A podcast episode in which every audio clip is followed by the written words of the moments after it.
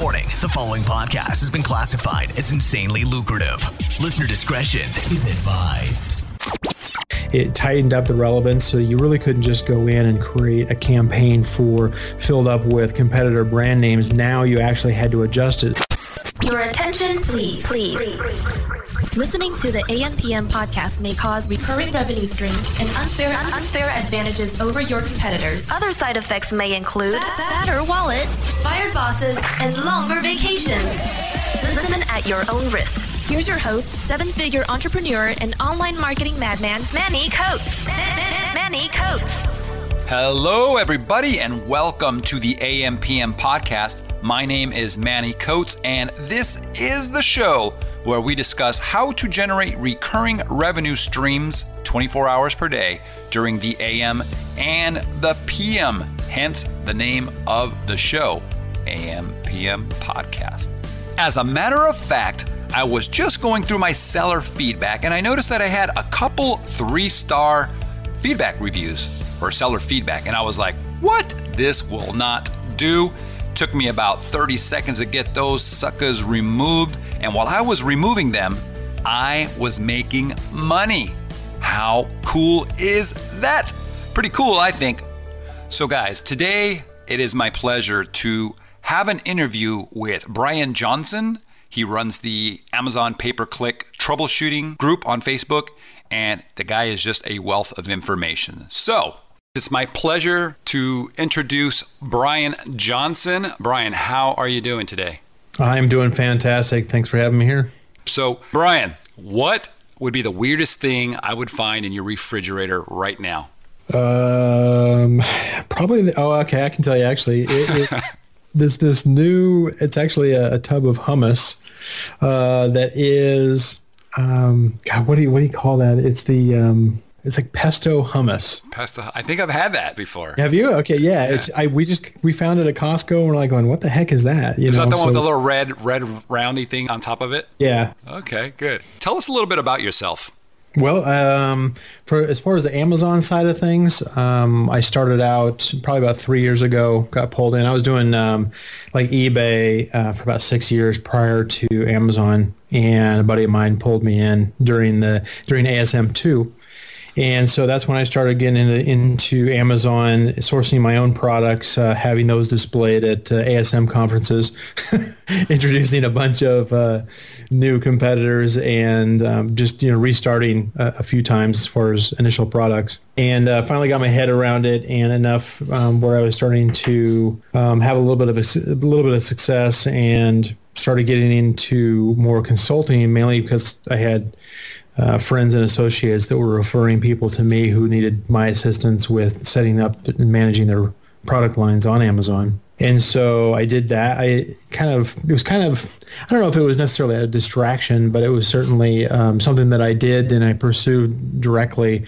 for probably about a year and a half of just managing other people's accounts. And I was managing multiple accounts, um, working in the agency role but I was doing the full everything, FBA, advertising, you know, quality control, all that kind of stuff with um, a, a brand's products on the Amazon channel. And it was about probably about this time last year that I switched over and said, okay, you know what, I'm going to focus exclusively on the advertising side of it on sponsored products and haven't looked back. I mean, I just kind of geeked out, and I'm, I'm a very I've got an analytical mind, and so I, I kind of jumped in and was really um, getting into the numbers, trying to figure out exactly how they work, and I was able to apply what I had figured out and what I learned to the clients, and just continue to roll that into more and more knowledge and success and, and connecting with other people um, that I could surround myself that were also smart in the same area. So you're doing, not only are you doing client work, but you're also still running your FBA business full time. Is that right?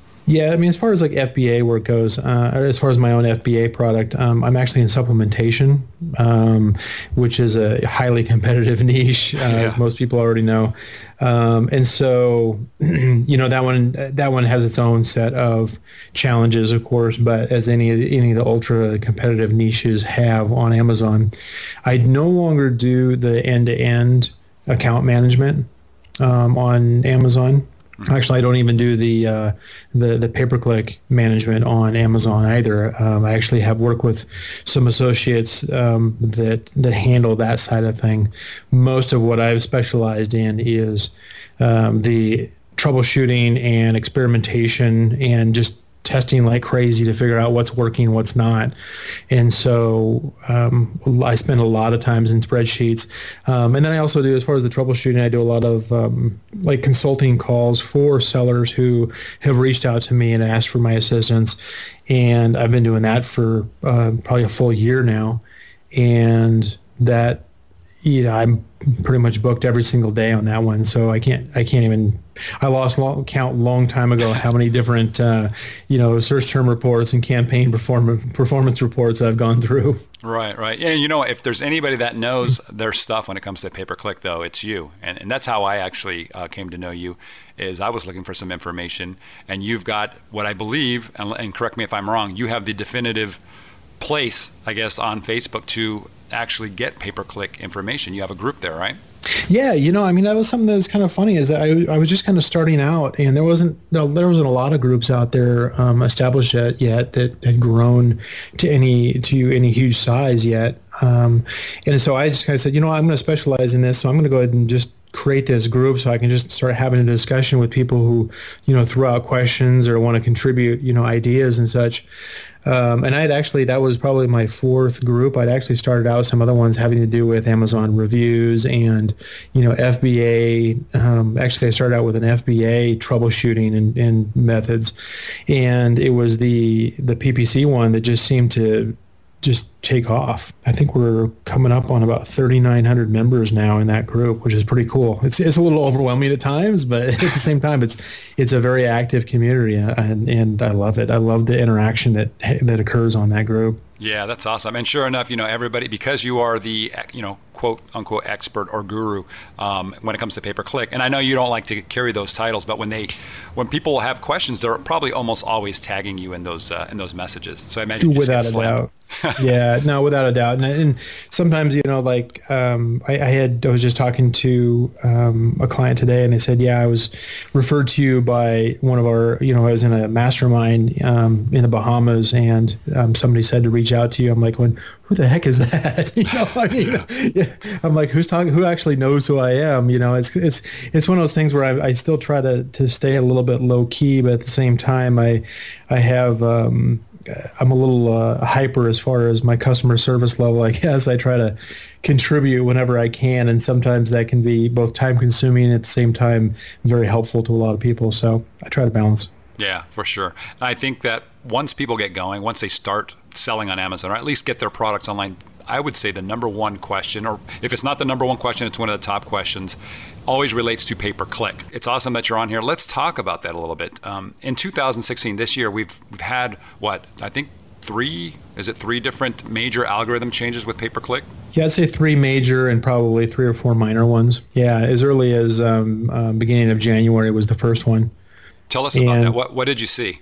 Yeah, I mean, so I mean, obviously with for anybody who's worked with other platforms with AdWords and Bing and, and such, uh, you know, they, they see algorithm updates and, you know, code changes and policy changes and everything that occur on a regular basis. And Amazon is really, it's still in its infancy, but they're really trying to get up to speed to try to, you know, have their, introduce their own set of um, you know their own policies, their own implementations. In fact, they're doing quite a bit of hiring out from other organizations, including Google, um, and uh, so I'm sure they're probably you know adding to their think tank as far as how they execute on things like uh, algorithm changes.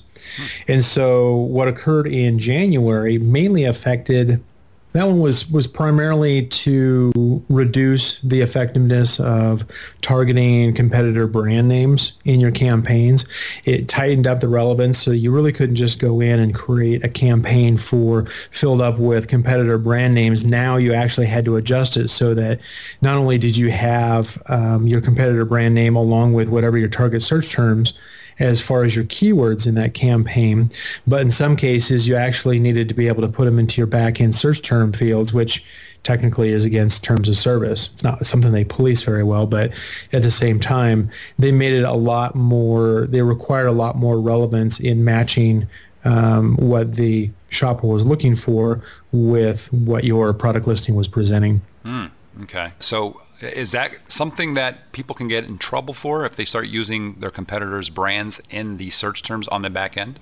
Yeah, I mean, technically that is true. Um, I would say at this point, it's more of a slap on the hand uh, type of concern. Mm-hmm. Um, I would stay away from including any kind of um, you know brand names that have large legal teams that hmm. put pressure onto companies like Amazon to help them enforce their uh, their trademarks and their brands and such. You know, stay away from you know adding Disney or Botox or Nike or something like that to yours. You know, some of those have become so generic. It's kind of like the you know I forget now exactly the term. Like Kleenex is so well known for facial tissue that people just refer to it as Kleenex, you know, that type of thing. So some of those are simply just going to be, you know, smartphones are often referred to as iPhones or something like that. So some of those have just become so generic that it's kind of hard for, for even Amazon to uh, police those and to run restrictions on those. But at the same time, you know, if you know that it's a, it's a brand that's passionate about protecting their, um, their brand like a Disney, then uh, probably stay away from trying to stuff that in anywhere into your back end search term fields. Yeah, it's just not worth it. So, no, no. okay, cool. So that was the first major uh, change. Right. So that was the first major one. The next major one was the beginning of February, what I um, what I kind of jokingly refer to as the groundhog update. and um, that one, that one, let's put it this way: they they rolled it out, and as the, the challenge with algorithms, with any company that rolls out any kind of an algorithm, it's basically a, a set of rules and restrictions that they apply. And sometimes you just don't know how much it's going to affect because there's so many uh, interdependencies between these different rules that it may roll out and affect one seller and then affect another seller completely differently. Mm-hmm. And so in the, in the case of what they did in the beginning of February, they rolled it out. And these are large enough rolls, rollouts that they typically from what we saw they're rolling it out um, every three or four days. And so initially there was a group of people who said hey what's wrong? All my you know exact match campaigns have you know tanked basically. And then everybody else is like going, no, no, no, it's just you, it's just you. And then sure enough, three days later, they're like, oh no, I'm not, I'm getting hit too. And you know, and then you get that last third that's like, oh man, it sucks to be you. You know, we're we're totally fine, we're growing, and then all of a sudden they're like, oh, what happened? Mm-hmm. you know, as they as they roll it into place. And what happened on that one is it, it was primarily it's like they split up the algorithms to affect the individual match types differently. Exact match was absolutely hit right away. Um, there was some that were hit with um, their phrase matches dropped considerably, um, but then their broad matches, including their automatic campaigns, were totally fine. Hmm. Okay. Well, so fast forward, um, it was about, gosh, I think it was about probably 12, 12, 13 days after they initially rolled that out that they finally, uh, you know, I, I don't know if it was because we had the community screaming at them enough, um, or if they figured it out on their own. But uh, they started rolling it back, and we kept on putting pressure. And they finally made an official announcement to say, "Hey, you know, we're going to roll this back because it didn't, you know, basically it didn't roll out quite quite the way we expected." Mm-hmm. And so then it started rolling back, and they rolled it out in chunks. You know, for like every two or three days, they'd roll back a piece.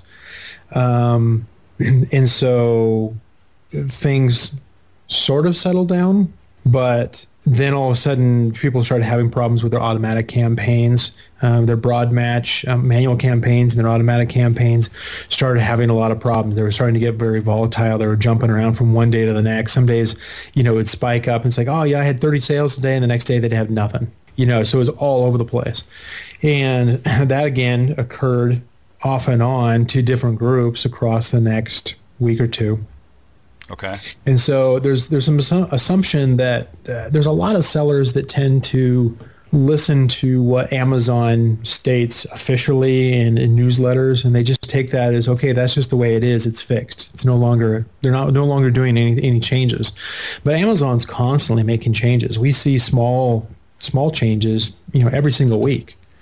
It's it's really the big ones that really impact a lot of people and and they start shouting. And of course I get a lot of feedback and a lot of examples I can look at. Um, and in some cases those those primarily those ones in the first two to three weeks of February primarily hit different types of match types. Toward the end of February those started settling down quite a bit. Um, they still never recovered not everybody recovered back to the levels they were before February but at the same time, it was kind of like a new playing field underneath some new algorithm that wasn't quite worked out yet, reverse engineered quite yet. It's, it's crazy how uh, it seems like they're rolling out something major every single month. Then it seems like that that's kind of their path in 2016. It really is because they launched right away at the beginning of um, January with that algorithm change, and most people actually didn't. You know, I suppose we can call that one a, made, uh, a minor one because most people didn't um, didn't observe that. But somebody like me who, um, and I'm not putting me on you know any unique position, but I, I, guess I have the unique position of I see a lot of um, different campaign reports on a regular on a daily basis.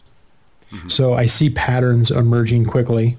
I get a lot of feedback from my own clients, current and past, as well as I get you know feedback from uh, a group of consultants that I work within the the troubleshooting, the PPC troubleshooting group, as well as that entire Facebook group too.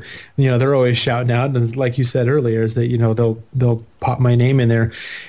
Probably for every single one of those that you see where there's a there's a post in the group where it mentions my name, I'm also typically getting a message so yeah. I've got I've got you know 40 50 messages that are still unread because I'm just trying to catch up. You're you getting know? just PM'd nonstop. It sounds like. I know, right? Yeah, I don't I don't have an auto out of office that I can. Well, I don't know. Maybe I need to look into that. You know, is there an out of office for uh, for Facebook messaging? yeah, uh, it's tough because you want to help everybody. It's the same thing with me. You know, um, ever since I started doing the podcast and now that we have our own group you know, I get a lot of PMs, and I'm, I'm I love to be able to help everybody, but really you can't. Yeah. You can't run your own business and at the same time help everybody. You know, especially one on one. Right. One of the big changes for me uh, that actually affected my my revenue substantially was the 5K character backend update. Correct. Yeah, they introduced. Um, so on the for for those listeners who actually who have you know done this long enough to know this is that um, the thousand character in the um, search term field has been has been available for since at least last summer. It just was only available through a, a back end upload method. Um, so they finally rolled that out the beginning of March to actually introduce the five fields times a thousand characters for most categories, and they they've rolled that out to most categories now. Initially, it was just a few but they rolled it out. So, you know, like you, we jumped on that immediately, just started testing that. And we've got that kind of touches on some of the experimentation and some of the testing that we're doing now is that we, we've got a dozen different tests that we're running right now just to see how they play out. And for, you know, each account or category or product niche that we try one thing on, it works well on one, doesn't work at all on, on something else. Yeah. So you know, there's differences between categories. There's differences between um, other settings and triggers that we haven't identified everything on. One of those being like bullet points. Still a very you know. Um, uh, what do you call it? Uh, controversial, I guess, uh, uh, topic as far as whether or not the um, the new hundred character cap on the bullet points or the featured keywords um, really is preventing Amazon using, you know, a filled out 5K backend search term. In some cases, we see where it works. In some cases, we see, you know, we see where it doesn't trigger it simply by conforming to that particular some other rule. So let me ask you this because I'm because I'm sure a lot of people are curious. When somebody has let's say 300 400 characters in their in their bullet points and suddenly that that change something happens where their account is switched over and things don't work what can they test very quickly to know whether they're affected?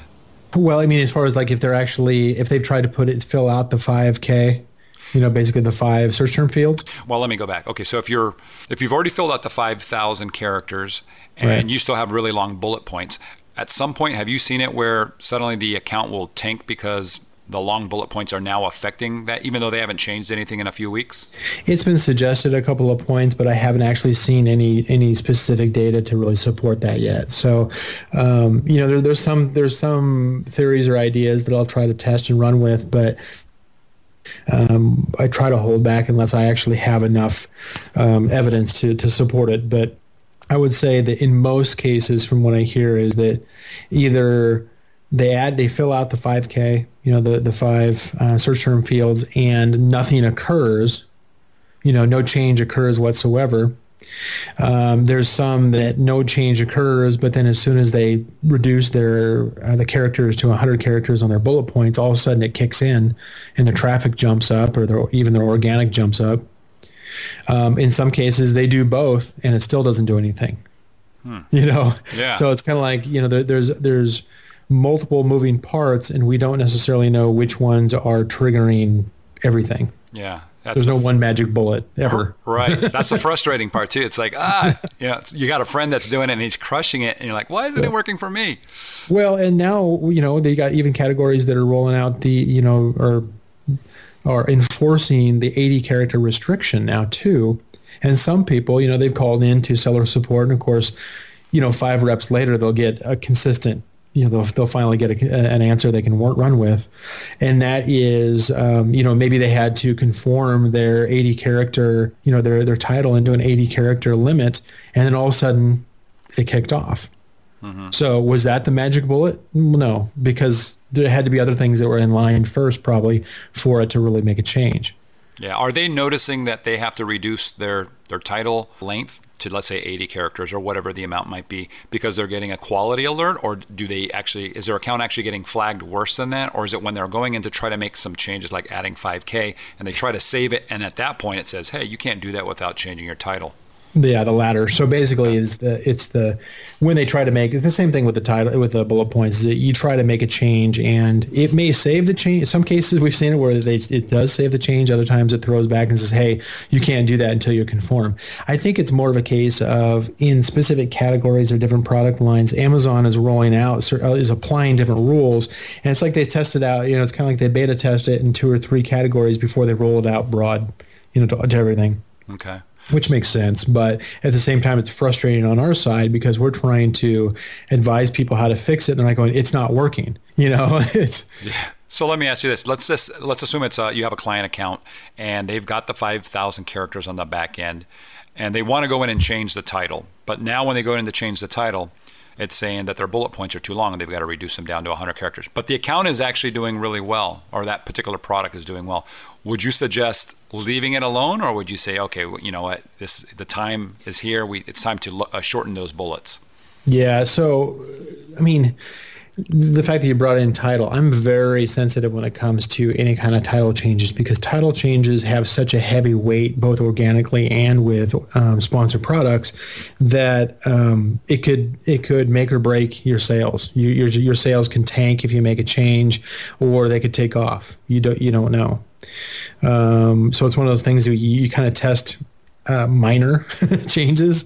Uh, but if you already ha- if you're already doing well in your organic positions, if you got a lot of sales that are coming through as a result of being positioned highly for um, your keywords organically, I would probably limit the changes that you're doing until you have to. Okay. Until either Amazon comes down and says, "Okay, we're gonna we're gonna pause your listing until you conform." Um, but I wouldn't try to conform if your account is currently doing really well as far as sales. Mm-hmm. I also don't try to hurt organic sales as a result of, you know, to try to make a benefit with pay per click because on average, and we see, you know, like with our software, you know, we've got 1,400 users. We can see that the average comparison between organic sales and uh, advertising is only like 10, 20% of their overall sales. And so it, it's, it's kind of foolish to make a bunch of major changes to your pay-per-click in hopes that that's going to make or break your product when it may have a drastic negative impact on organic because it changes something else. Right. Yeah, that makes sense. So, in terms of title being so powerful, is title are, are keywords in the title? Would you say are they more powerful for ranking than your brand itself, like your brand name? I think so, but obviously we've had some. I think you've been part of those discussions as far as, um, you know, there's there's some people who are testing to have, you know, if they conform to the format that Amazon wants as far as having the brand name right at the front of the title, they seem to do better. Mm-hmm. You know, or the observation is that everybody on on page one has their brand name at the at the front. So in those cases, it may be that you happen to be in a category that um, they're giving an algorithm bonus to your particular category for ha- for leading with the brand name. that's the put. That's putting the brand name in the title. I guess um, what at I'm the very front. At the very front. In fact, yeah, yeah. I like, typically teach to put the the primary target keyword at the front mm-hmm. and and put the brand name somewhere in the title but ultimately, I'm focused in on especially that first 115 characters of a title. Mm-hmm. That's my primary focus when it comes to what's what's in that 115 characters. Now, let's just say that you don't use the brand in your title, the brand name, but you have, you know, your it, it says sold by and, and, there's a brand there. I'll right. you, you can rank for that as well. Does that just that name itself, that brand up there, even though it's not in your title, does that rank, in your opinion, pretty well? It should. I don't have enough you know, test data really to say one way or another on that one. Okay. I've got questions that are popping up in my head that I know people are going to be asking. But let's say that you have 5,000 characters on the back end and you added everything's unique. I, I think you, correct me if I'm wrong, you uh, are an advocate of using only unique keywords on the search terms. Is that right? You eliminate all duplicates? Yeah. In fact, I go one step further is that for those who um, like with my clients, for instance, I actually have um, my own backend software that I use that actually goes through and picks out specific words based off of their value. That's something we're rolling out in the new software. But um, yeah, as long as you've got, you know, everything is unique words and everything is relevant to your product, that's probably the biggest importance. Okay. There's there's a number of strategies that are out there right now regarding that, but as long I would say, you know, unique and relevant. Does it matter whether specific words are put into uh, search field number one versus search field number five? So a thousand characters in the first one versus the last one. Should they be combined? Yeah, you know, it's it's um, technically no. Under the old rules of the broad match of the search term fields, where Amazon would take a word that's in the title, pair it with a word that's in a word or two that's in the backend search terms. Therefore, it makes a phrase that it matches up with what a shopper is searching for. That is the classic broad match, broad matching in in pay per click that Amazon does. Mm-hmm. We are starting to test um, as far as whether or not they're starting to shift that because my theory on that is that what what I predict on that is they're going to go more towards a um, a phrase match from a broad match. So that's where it's going to be where you have word order and um, individual words that are repeated because they're part of a phrase within your search term fields. So basically, you'd be loading up your search term fields with phrases, not just individual unique words. Mm. We haven't seen necessarily where they've shifted over to that, but there's a reason that they shifted over to the 5 by 1000. Okay there's other theories out there as far as which part of the 5 by 1000 is most important versus what's actually being used and not used too. Yeah, yeah. There's a lot of uh, ifs, right, in this whole scenario. So it is. Yeah, that's. I mean, you probably see me all the time. I'm, I'm always like, you know, you've got to test because your product, your category, your your campaigns, your you know, the keywords that you're using mm-hmm. are unique to you. Yeah. And you need to make sure you can't just rely on what somebody else is telling you to do. You know, we try our best to try to come up with, you know, solutions that are solid. And for some people that just doesn't work because they have a unique situation. Yeah. How long would you say they should wait uh, once they make a change during the test? Is oh, they should know within a week. All right. So, I mean, don't don't do it for like two days and then change it and say, ah, it didn't work right. Yeah. Well, see, one of the things that I advise um, is that the um, you know, Amazon has similar to other platforms like Google, for instance, Amazon has basically a refresh period of about four days. So if you make any kind of a major change, and I say major like title, bullets, back end search term fields, image, those type of things. If you make a change like that, we've seen a number of instances. We've seen enough instances to to say that you know nothing happens 100% on on Amazon, but it happens often enough that we see where Amazon will artificially bump up that um, the organic position of a listing for a few days. And in other systems, in other platforms, we've seen they do that because they're basically testing to see whether or not your change helps the customer experience or hurts it. So logically, that does make sense. Whether or not that is actually what they're doing, I don't know. But um, if if your change did make a positive impact, your sale, your your sales shot through the roof, or your conversion rate or your click through rate increased, then they may hold your position at that higher organic position. Uh, and it only may be one or two spots, you know, but generally they're going to make a decision within four days as far as whether or not what you did helped or hurt the experience. Hmm. And if it didn't help, they're going to return you back to at least what you were previously, if not worse. So let me give you a scenario here. I'm going to put you put you under the uh, the scope here. So if somebody raises their price on their product and they um, it just doesn't work out. They run it for a week. You know, they're trying to see what's going to happen, and they actually their, their, best term, their search phrase, that's their number one search phrase, actually starts losing position. They were on number page number one, and let's say by the time they're done testing, they're on page number three. What do you recommend to have them get that organic ranking back? Well, I mean, the first thing they can do is they can they can actually roll back to whatever changes they were before and see if that actually undo, you know undoes you know the damage, you know reverses the damage. Um, so if it was I, only I, if it was only the price change that caused that, that was the only change, and they bring the price back, could they drive it back up through uh, pay per click or any other strategies you'd recommend? Well, I mean, you can always use use pay per click in, order to you know go after a specific goal. Um, generally, as far as pay per clicks impact on organic position, rests on on a couple of things. You know, one of them, as far as having a positive impact on your organic positioning, is not simply like, oh, I just turned on pay per click and therefore now I'm on page one. It just, it, you know, it doesn't work that easy. It's more of a case of I'm able to sell enough additional units each day that puts me above some of my competitors that I'm trying to get ahead of in addition to my organic sales. And so that can make up, like if you make a price change and you drop down to page three, then it's a lot easier to go from page three to page two by throwing in some pay per click and driving through some sales that increases the number of units that gets you ahead of anybody who else who's on page three or page two. So okay. you can recover some of that. But the second part of that is if it is actually um, you know relevant. So most of us take a look at our organics and we're either tracking or we're doing research and we're using things like research tools that allows us to see how many units on average are being sold by whoever's on page one or page two, whatever. But the problem is that that's based off of a keyword.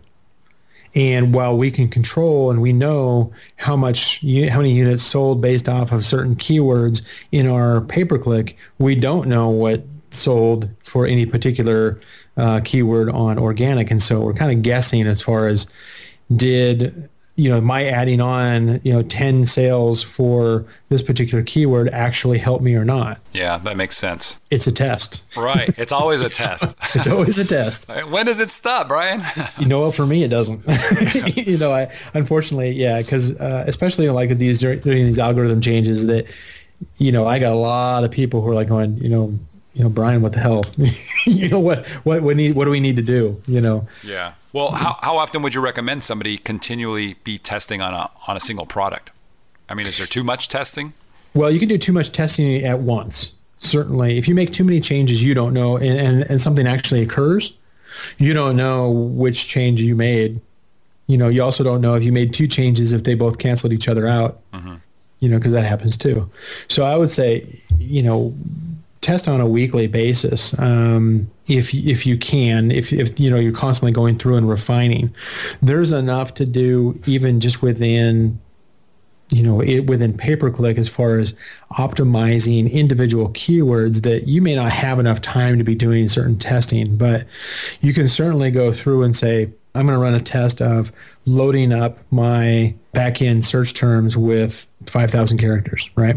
Just do that you know, and let it run for a week. Don't try to do that and key and uh, bullet points and title changes and you know whatever, because you just, you simply won't know a which which one actually did it. And it's it's very common for people to come back and say, oh, you know what, I did this change and uh, the very next day, my sales, uh, I did this change with my pay per click and uh, all my sales tanked the very next day. Well, first of all, there's a two day delay in sales. And so you don't really know what, you know, what impact it had on your, in your pay per click sales. Um, and, and two is, just because you made a change doesn't mean the change was as a result of the test that you ran in or the change you made in pay per click. Right. So there's some some calculated ones and there's ones that you know we, we see enough that we know what the impact is going to be. Doing things like negative matches um, or or playing around with different bids are not going to make a huge change as far as day to day sales. Now, if you do things like completely cut out, you know, pause campaigns, pause keywords um, that are relevant to your product, yeah, you can see an impact on those. If you completely take it out of play, then you could you can see a negative impact from stuff like that. Okay. And then I'm going to jump back a little bit. Earlier, we were talking about the search fields on the back end, and you were talking about compound words and, and how you're doing a bunch of tests. Would it be in people's best interest at this point, you think, to maybe start you know, if, if they're doing, let's say, um, bunny scratcher, instead of having having bunny scratcher, the word bunny on line one and scratcher on line two or three, put them together on the first uh, search field. Is that what you're recommending? Putting all the compound words together? Not yet. I mean, like I said, we're still pretty much in the experimental stage, and so we, honestly, I mean, ninety percent of our experiments result in in you know no benefit you know yeah. but the fact that we run the experiments we're trying to find that you know for that one gold nugget that we're trying to find mm-hmm. we haven't found that just yet what we're seeing is that we're getting enough mix of people because especially e- even if we find something that works really well for 50% of the sellers who implement it. The other 50% didn't get any benefit out of it. And that's actually a pretty good implementation is to have you know half the sellers you know i'd say it's probably even less than that where it can benefit 25% of the sellers um, you know and and the other 75% just don't see any difference whatsoever. So while you can go through and run tests um, I would also try to focus in first on testing to see if some of the known solutions that have worked for a lot of people not necessarily a majority, but a lot of people um, have been able to implement, such as simply just filling out the five rows of you know the, the search terms mm-hmm. or trying to get close to it. You know, most people say it's like, well, I can't come up with five thousand characters worth of keywords. Hopefully, I didn't say five thousand words. I no, meant five thousand characters. Yeah. okay, good. That's a common uh, misconception, but yeah, everybody does five thousand characters, including spaces. Mm-hmm um, no, no punctuation, no commas, any of that kind of stuff. But although we're still testing that now too.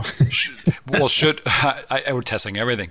What about uh, repeating stuff? I, I know you're in the back end. You said keep everything unique, but should you be taking keywords that are, are, are, are in your title and your bullet points and descriptions and placing those again in the uh, keyword field since you have 5,000 characters now?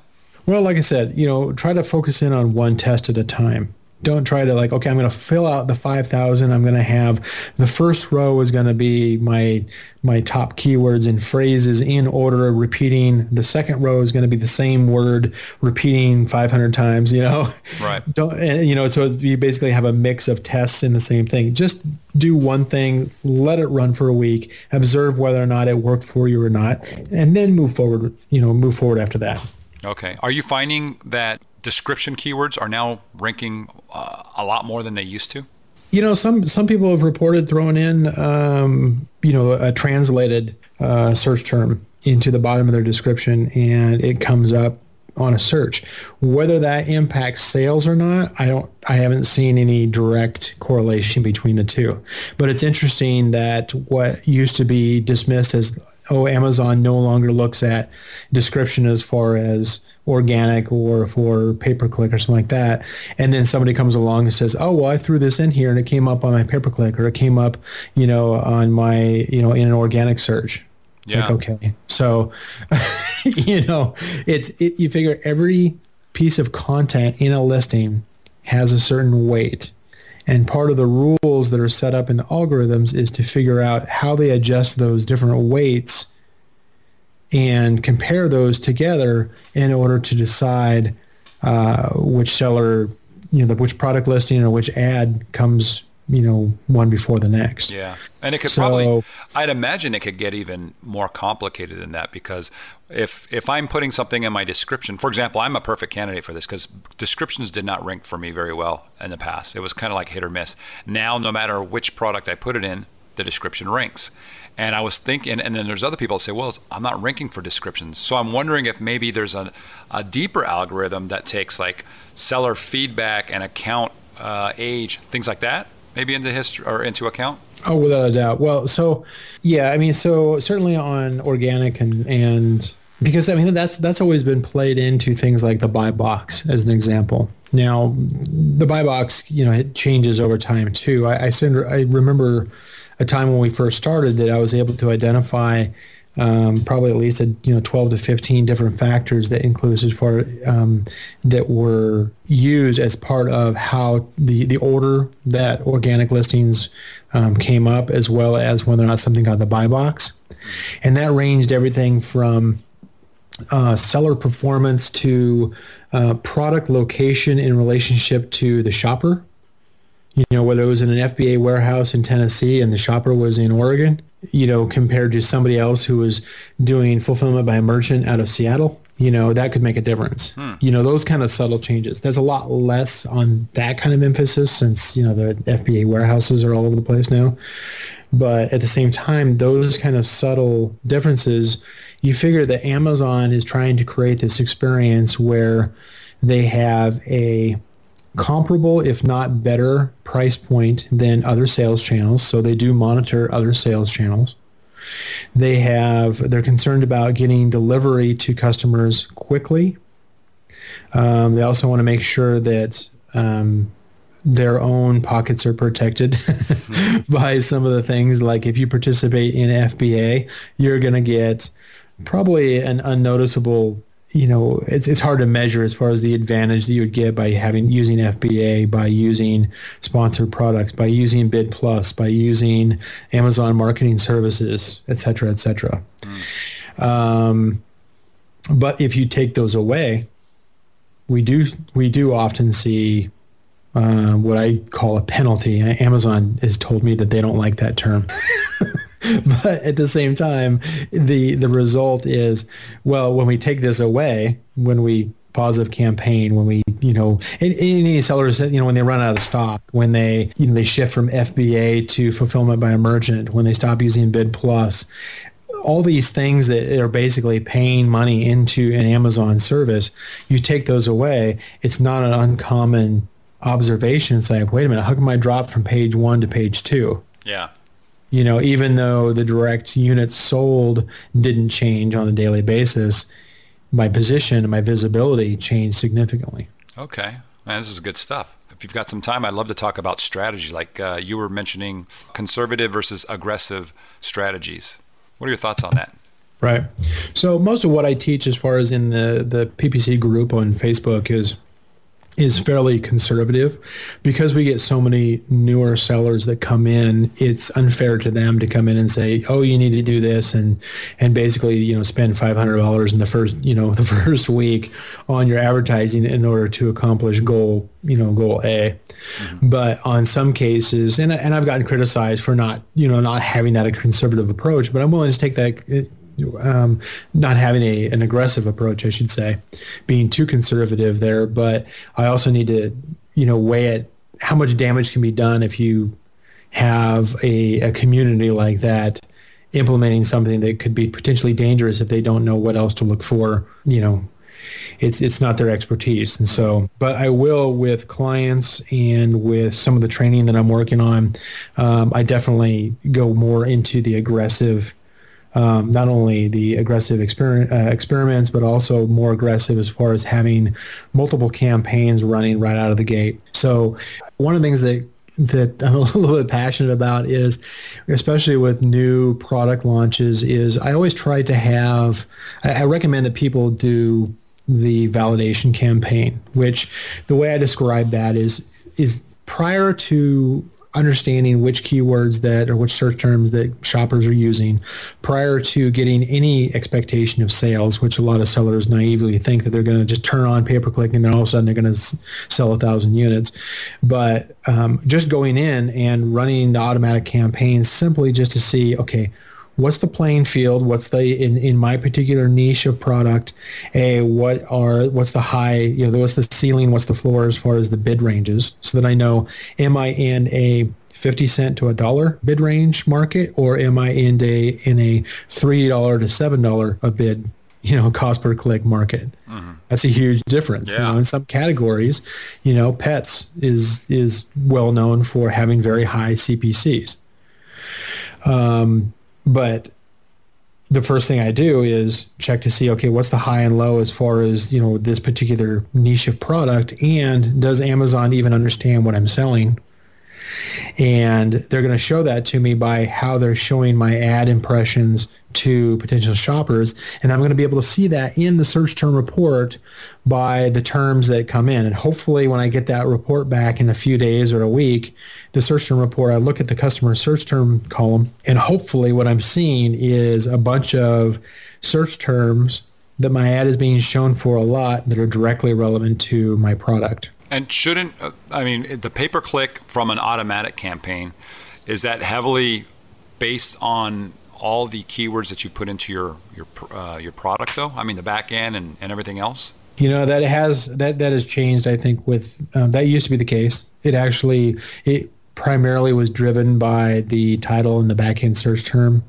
Um, as well as the category that you're in, because you figure Amazon has a lot more data than what they're showing us, of course. Mm-hmm. Um, and so they're going to look at it and say, okay, you put your product into this specific subcategory, and we can tell by your title and you know some of your other content that you're selling this kind of product. So based on that, here's the kind of um, here's some relevant uh, relevant um, keywords and the relevant more importantly the relevant audience that has bought products like yours. And so we're going to show your ad if we think that you're going to actually get a click through from the same audience that we've seen work for other products that are similar, similar in con- in metadata, similar in category. Ah, okay. So if, if somebody starts off initially and places their product in the wrong subcategory, they could be hosing themselves right off the bat then. Yeah, that's a common that's a common check. In fact, you know, as you well know, is that Amazon will occasionally shift a product from one category to another. Mm-hmm. Part of one of the things they've really cracked down on that. Um, sometimes they do it you know, just on an automated fashion where the software goes through and says, oh, this product needs to be moved over to this other subcategory, and it negatively hurts the, um, you know, the organic or the um, pay per click or both sales um, and traffic, especially um, of a specific product it got moved over. And that's usually pretty easy to read. If you get moved, chances are you're going to see a drastic change Mm-hmm. either for the positive or the negative. And so sometimes it's not always intuitive as far. I mean, obviously, if it's, if it's on the negative side, then you know they probably moved you to the wrong one. yeah, it's like move me back. yeah, exactly. But it usually takes a week before you to really figure out. Okay, did I take a hit on both my organic and my pay per click, or just one or the other? If Amazon actually does move you and you do see a negative effect, can have you seen it where you can request to get moved back and have that? Oh rectified? yeah, no, absolutely. Yeah, if you can make a case and say, look, I was doing well over here, you know, sometimes you'll get a rep that will fight back and say, no, no, no, you're in the most relevant category. We moved you over here for a reason. Usually, you can fight with them enough where you can just continue to call back in.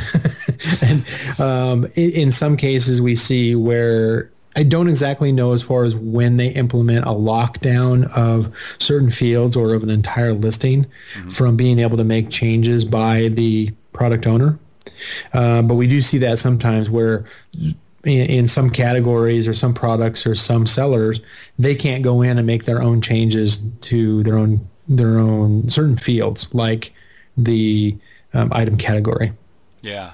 You have to use a flat file, right, to get into some of those really weird super subcategories. Yeah, in some cases, yeah, unless you can get them to move it over for you um, or move it back if if something goes yeah wrong. That's what um, I've done. Actually. Primarily, yeah, and they've locked that down with good reason. Mm-hmm. You, you, figure that in any kind of a platform like this, that where there's a lot of money, there's going to be a lot of people trying to game the system. You know, there's a whole stories beyond as far as that goes, but the um, I want to hear some uh, of those stories at one point. yeah, no, absolutely, and maybe that's a future conversation. Yeah. But um, the uh, you know, you figure they're they're trying to defend the system against abuse. You know, we see that with the you know they go on witch hunts um, for the people who abuse re- um, reviews in this case here, people who are using multiple categories for the sake of getting number one seller badge for their product, even though they're not even, you know, even their product's not even relevant to that other category. Mm-hmm. And so they're trying to lock things down more. Now they do have a history of two things. One is, you know, of course they grandfather in old ones. So they can, they can, change your product, but then all of your other competitors on your same page on you know organic results, they're none of them are conforming to it. So it's you know it's it's their system. They're not going to they're not trying to make it fair for you. They're just trying to you know they just happen to notice you, and therefore you got audited, and therefore you know it got changed. Mm. And they're definitely making that more automated um, as far as the changes that they're making. Okay, interesting. There's a lot of uh, a lot of strategies that can be employed. I've seen a lot of crazy stuff too, like you said. You know, um, where people are in just really strange categories, top sellers there, and I'm like, hmm, that's very interesting. Yeah, I mean, I've seen I've seen some, you know, as an example on that, as far as more recent stuff. I mean, two years ago, you know, we used to hear a lot more of the stories, you know, of the, you know, the mafia groups and that kind of stuff, you know, the organized crime groups who are actively working on Amazon because that's where the money is. Uh, but that became you know, more campfire stories after a while. More recently, what we do see and we can actually observe is contradictions to what we're told is completely against policy, where a brand is running a sponsored ad and you know both in their title and they're also running sponsored ads and they've got the same word repeated like seven or eight times. And they've been running it since you know for the last six months. The, the, the word is uh, is mentioned seven or eight times where now? In the title? In, in the title. Oh really you know they've got like like iphone 5s iphone 5s iphone 5s iphone 5s iphone really? 5s yeah oh. literally. And, and they're right up there in the number one two position in sponsored ads and they've been there for months and so know, when and, you see something like that, let's just say mm-hmm. you see a, a, product that's doing that and it's, and it's actually hurting your business. I mean, is there anything you can actually do? Can you mm-hmm. re, can you report them? Does that do anything? You can you can report it. It may not do anything, and um, it. What sucks about this, and we've seen this, I kind of got gun shy to that from uh, from Google um, with AdSense and, and some of these other, you know, um, other platforms and everything. Is um, anytime you draw attention, you draw attention to yourself too. Yeah. So they're simply saying, well, what's your motive? Well, let's take a look at your listing.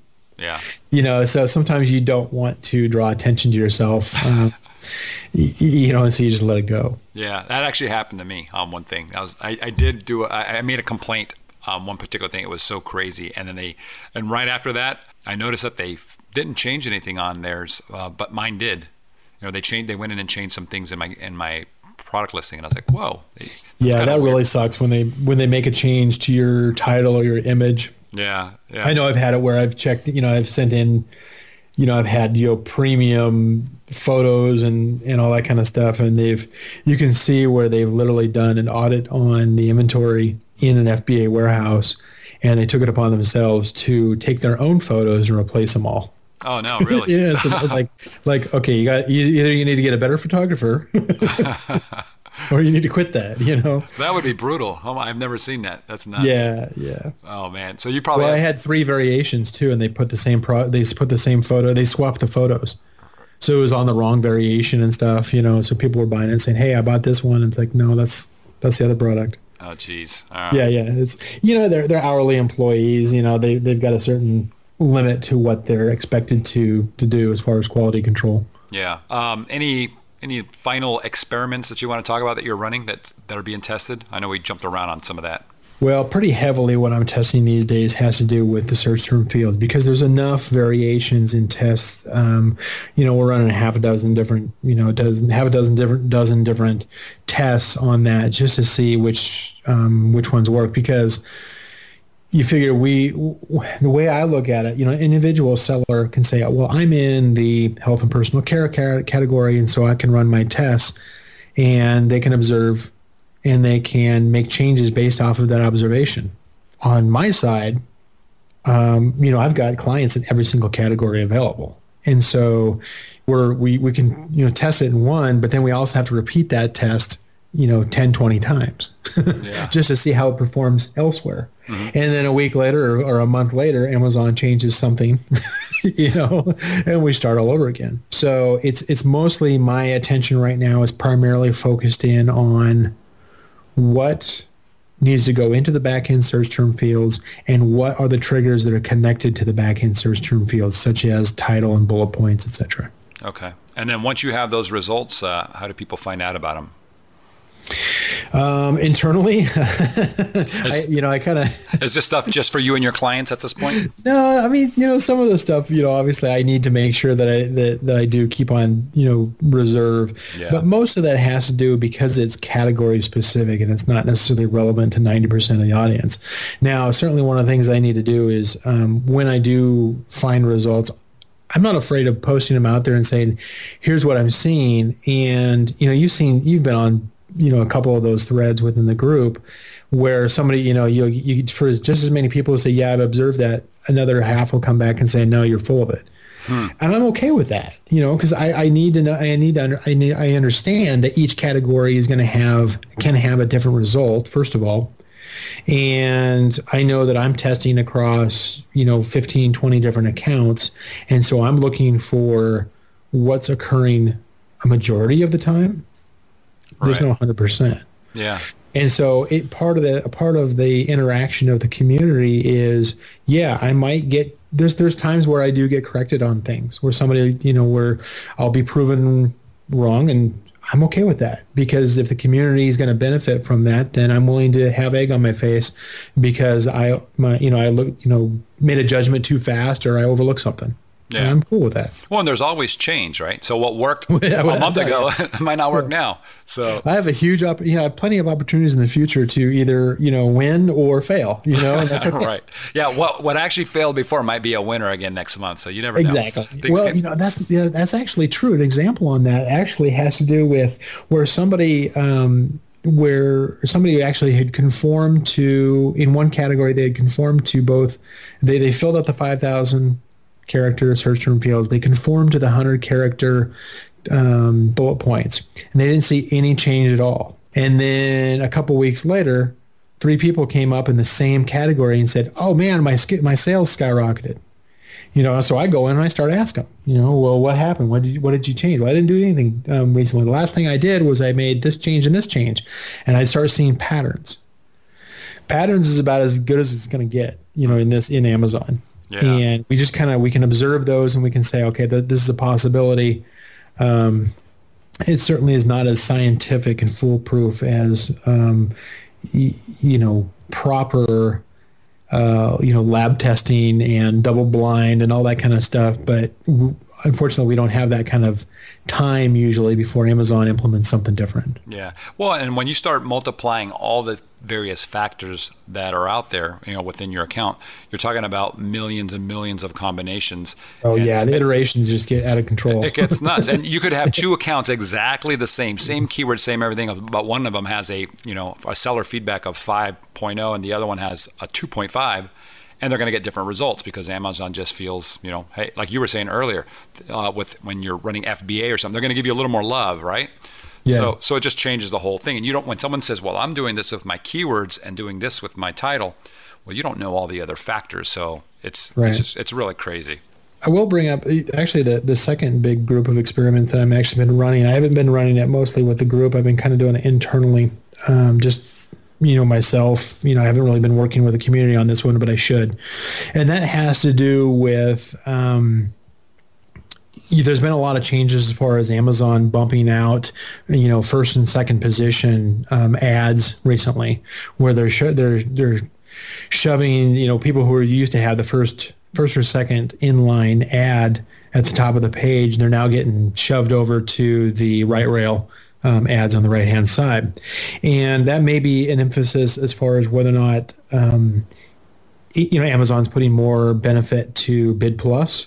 We've seen clients where they've got you know two clients that have Bid Plus and they're both targeting the same product line, and they don't get any impressions on one keyword, but then they get a ton of keyword uh, impressions on another keyword, and vice versa with another client who's who's targeting the same thing. So it looks like Amazon with Bid Plus as an example, Amazon has got only so many slots that they can guarantee first or second position on, and so they just need you know they kind of make a choice and say, you know what, this is the keyword that we're going to show for you well, but everything else we're not going to show you well for. Okay, that's interesting. You know- and Bid Plus isn't available to everybody at this point, is it?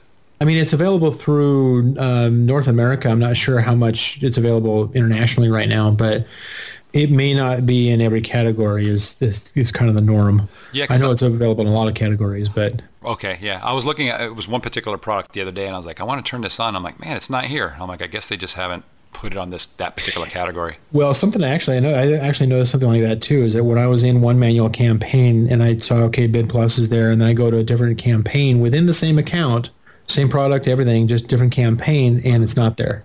Weird. So, you know, those kinds of things. Yeah, exactly. It's like we look at it and weird, and then you got other people who look at it as I'm panicking because it's not there. Um, You know, I mean, it, it all depends on you know what impact that it had on you as an individual seller. We try to step back, like you and I. You know, we try to step back and say, okay, how does this affect a lot of, you know, a lot more you know people a lot more categories or you know because you've got an audience obviously. Um, and and that's a different perspective than an individual where they've got everything invested into their their into their product and they're in debt 15 20 grand on credit cards trying to fund this whole you know trying to bankroll this whole thing. And their family's looking at them saying you're going to make this work. And then all of a sudden amazon jacks something up and they panic Yeah. and i don't blame them Yeah, you know? they got everything writing on it. Yeah, it's Yeah. crazy.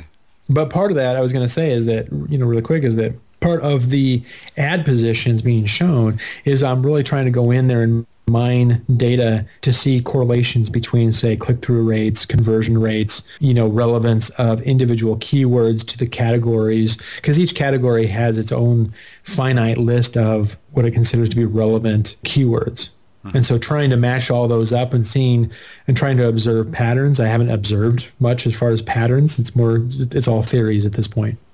Okay, yeah. There's just too much data to to go over everything quickly. It is, yeah. So, well, hey, that's going to keep you in business for a long time, right?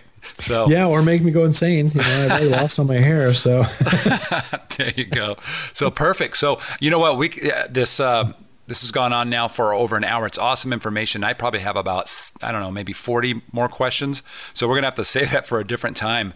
But Sounds good. I would um, I'd love for for the listeners to you know be able to check you out and and if they have questions regarding uh, pay per click or anything like that, how do they actually uh, reach out to you or get a hold of you? Okay.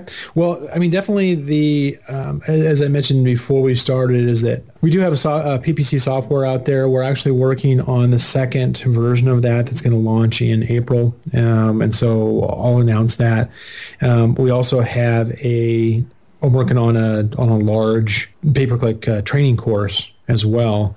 That's going to be launching um, probably, I think probably late April, maybe maybe beginning of May. We'll see how that goes. Um, just because we've got trying to cover so much material, as you as you saw, you know, just from this conversation, there's a lot of directions we could go. Yeah. Um, but really, the most most people can track me down and get a response from me, or learn some of the things that I'm um, that I'm teaching, or simply just plug into a community who's very active, and that's on Facebook. That's the Amazon PPC troubleshooting group. Okay, fantastic. Or they can tag your name and our group in every message. Yeah, well, that works too because I definitely follow your group. Absolutely. No, I'm kidding, guys. Don't do that. Don't pull them over too much. He'll lose his mind. But yeah, that's awesome. So yeah, people can check out your group, and then you've got your software uh, coming out hopefully soon. What, what's the name of the the second version? Is it the same? It is the same. It's still called PPC Scope. Uh, the first version was primarily for just going through and, and identifying some of your best and worst performing keywords and help with some optimization, especially some of the stuff in the in the basic account. But the more advanced features that we had planned on um, for uh, pro enterprise and agency levels of that software are what we're building on a brand new platform that can support that kind of scale and automation. And so we're building that on the new on a new platform completely new development team the enterprise class. We're just dumping all kinds of time and money into that one. So it's uh you know we're looking forward to that one as well. But that one is simply just going to be it's going to be ppc scope 2 not number 2 but it's also going to be PPC scope, but we'll roll that version out um, next month. Cool. Awesome. Can't wait, man. It's going to be good. Yeah. Well, awesome. Thank you for uh, for joining me during the interview here. This was really, really good information, and um, maybe we can get you back on for a part two. Maybe we'll even do some uh, some more advanced stuff because I know uh, there's a lot of people wanting that. Absolutely, Manny. I enjoyed myself. Thank you. Cool, cool. Well, thank you, and uh, guys, that's about it. So, thanks, Brian, and we'll talk thanks, to you soon. Take All care. Right. You've been listening to the AM PM podcast hosted by Manny Coats. For more information, insider, insider tools, tools, and to get the resources mentioned in this episode, visit ampmpodcast.com.